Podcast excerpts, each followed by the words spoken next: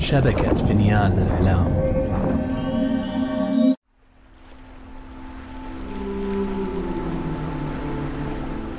القدر. جمعني بكم من جديد أيها البشر. مغامراتكم أتت بكم إلى سطحي. لستم الأوائل. لا قد أتاني هو من قبلكم. أتعرفون عن السندباد شيئا؟ هم لعلي أخبركم إحدى حكاياته.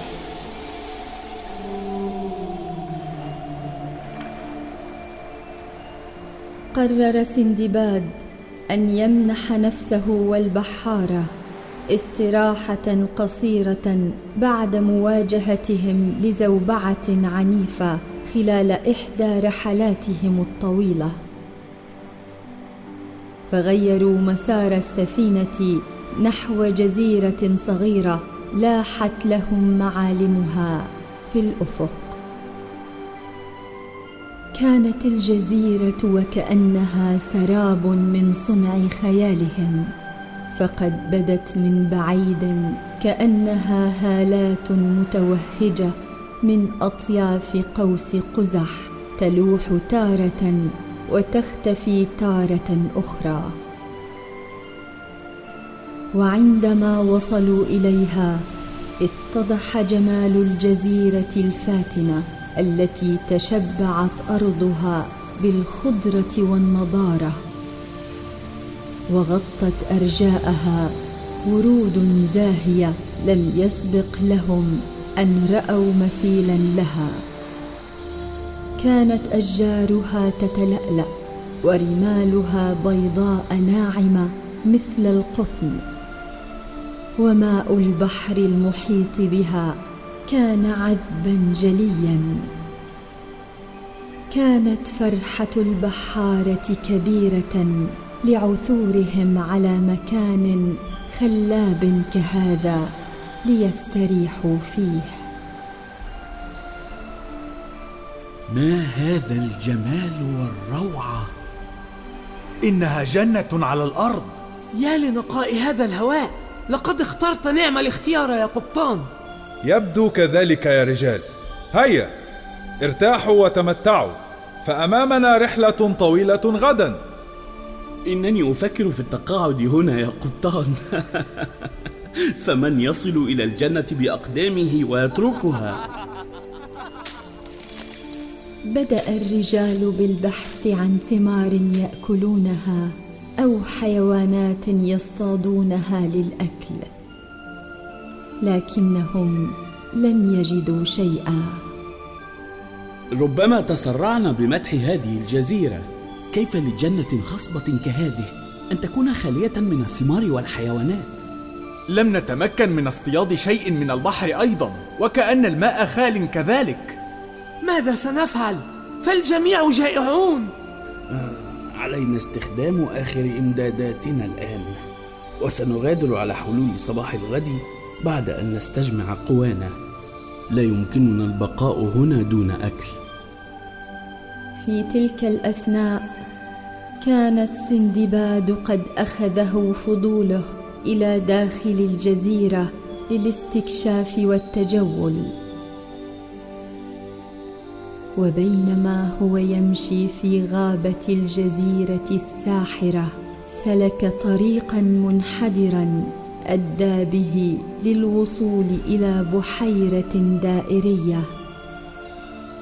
كان لون مائها ورديا شفافا وصدرت منها رائحة عطرة جدا وكأنها كانت بركة مسك وعنبر.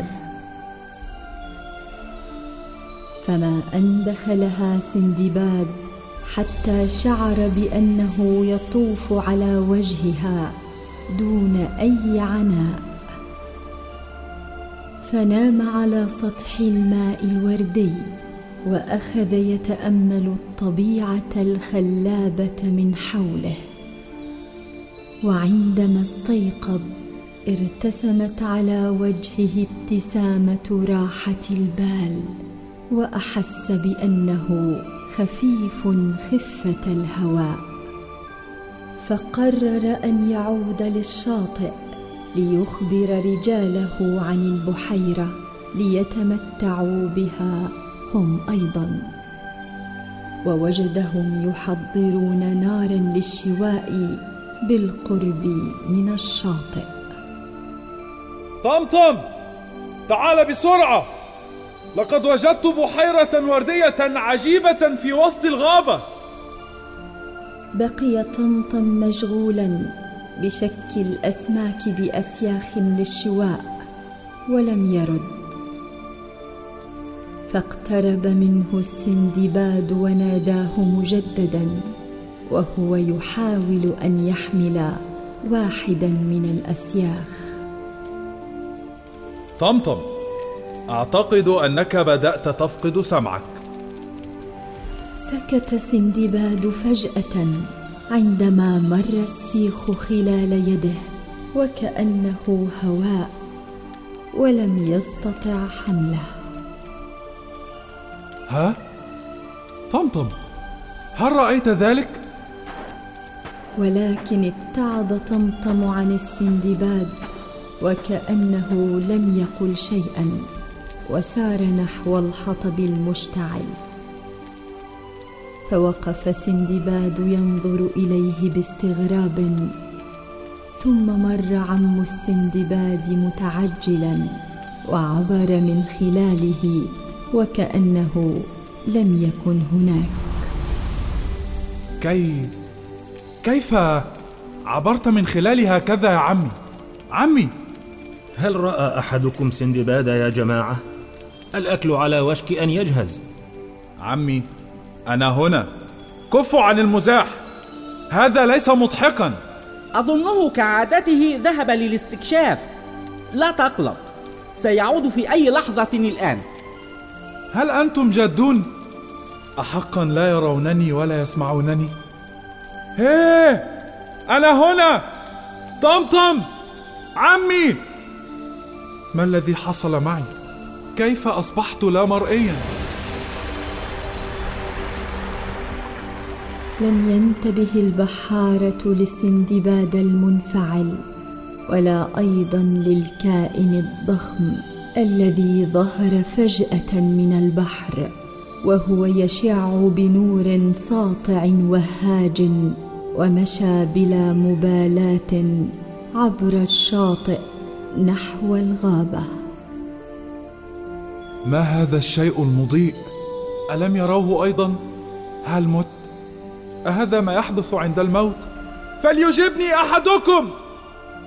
كفى صراخا وغضبا يا بشري. اهدأ أنت لم تمت. التفت سندباد إلى مصدر الصوت فوجد كائنا صغيرا بحجم الفراشة على كتفه فقفز من الرعب وقال يمكنك رؤيتي؟ من أنت؟ وكيف ترينني؟ اهدأ يا عزيزي. أنا عبير الزهور. تعال معي وسأشرح لك كل شيء.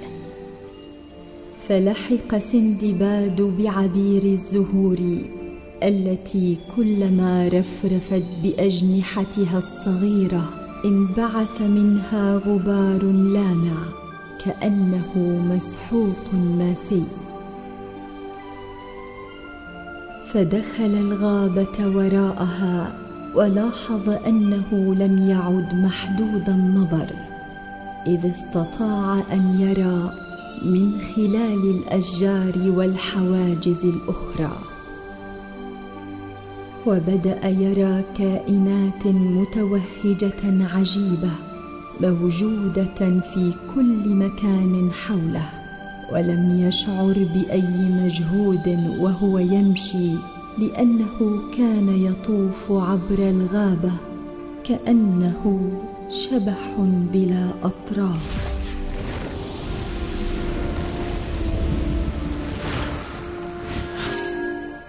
إلى أين نحن ذاهبان؟ سترى لابد أنك مرتبك ومحتار مما يحدث يا عزيزي. هذا أقل تعبير عما أشعر به. نعم. لا تقلق سأشرح لك. هذه الجزيرة مخصصة للأثيريين وهي كائنات غير مرئية ولا محسوسة لكنها موجودة بالفعل. لا يمكن لأي من كائنات العالم المادي رؤيتنا ولا سماعنا ولا يؤثر عالمنا بعالمهم والعكس. أنا لا أفهم شيئا. هل هذا حلم؟ لابد أنني أحلم. نعم. أنت لا تحلم. الذي حدث معك أنك دخلت روح الأثير وهي التي بدت لك وكأنها بحيرة وردية. ولهذا اكتسبت بعض خصائص الأثيريين. خصائص الأثيريين؟ نعم. ومع مرور الوقت سيحدث لك الانتقال الكامل من العالم المادي للعالم الأثيري. مما يعني أن الخصائص البشرية كالمشاعر والإرادة ستتلاشى منك شيئا فشيئا إلى أن تصبح واحدا منا وتترك العالم المادي بشكل تام. ستتلاشى مشاعري وإرادتي؟ أيعني ذلك أن حياتي انتهت؟ ليس بالضبط. إنما حياتك ستختلف تماما عما كانت عليه أسكتت الصدمة سندباد تماما ولم يعرف كيف يتعامل مع هذا الموقف الغريب. فوقف بذهول دون حركة. فما كان من عبير الزهور إلا أن حلقت قريبا من أذنه وقالت له هل أنت بخير؟ ها؟ أه؟ لا. أقصد نعم نعم. لا أدري ما هذه المصيبة. هدئ من روعك يا بشري. مستاء ألا تود أن تصبح اثيريا؟ بالطبع لا. أنا بحار بشري ولي طاقم وسفينة ولي عمي وطمطم. اذا دعنا نكمل مسيرنا. سآخذك إلى ملكة السراب. فهي الوحيدة التي قد يكون باستطاعتها مساعدتك. وفي تلك اللحظة سمع سندباد والأثيريون أصوات رجال السندباد تناديه ورآهم من خلال الأشجار منتشرين في أنحاء الغابة. وقد بدا الارتباك والتوتر واضحا على وجوههم إذ أنه بعد أن طالت غيبته قلق الرجال وقرروا التوغل في الغابة بحثا عنه.